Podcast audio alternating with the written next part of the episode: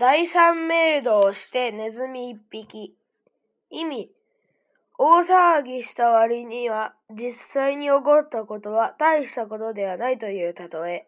山が音を立てて揺れ動くので何事かと思っていたらネズミが一匹姿を現しただけだったということからできたことわざ。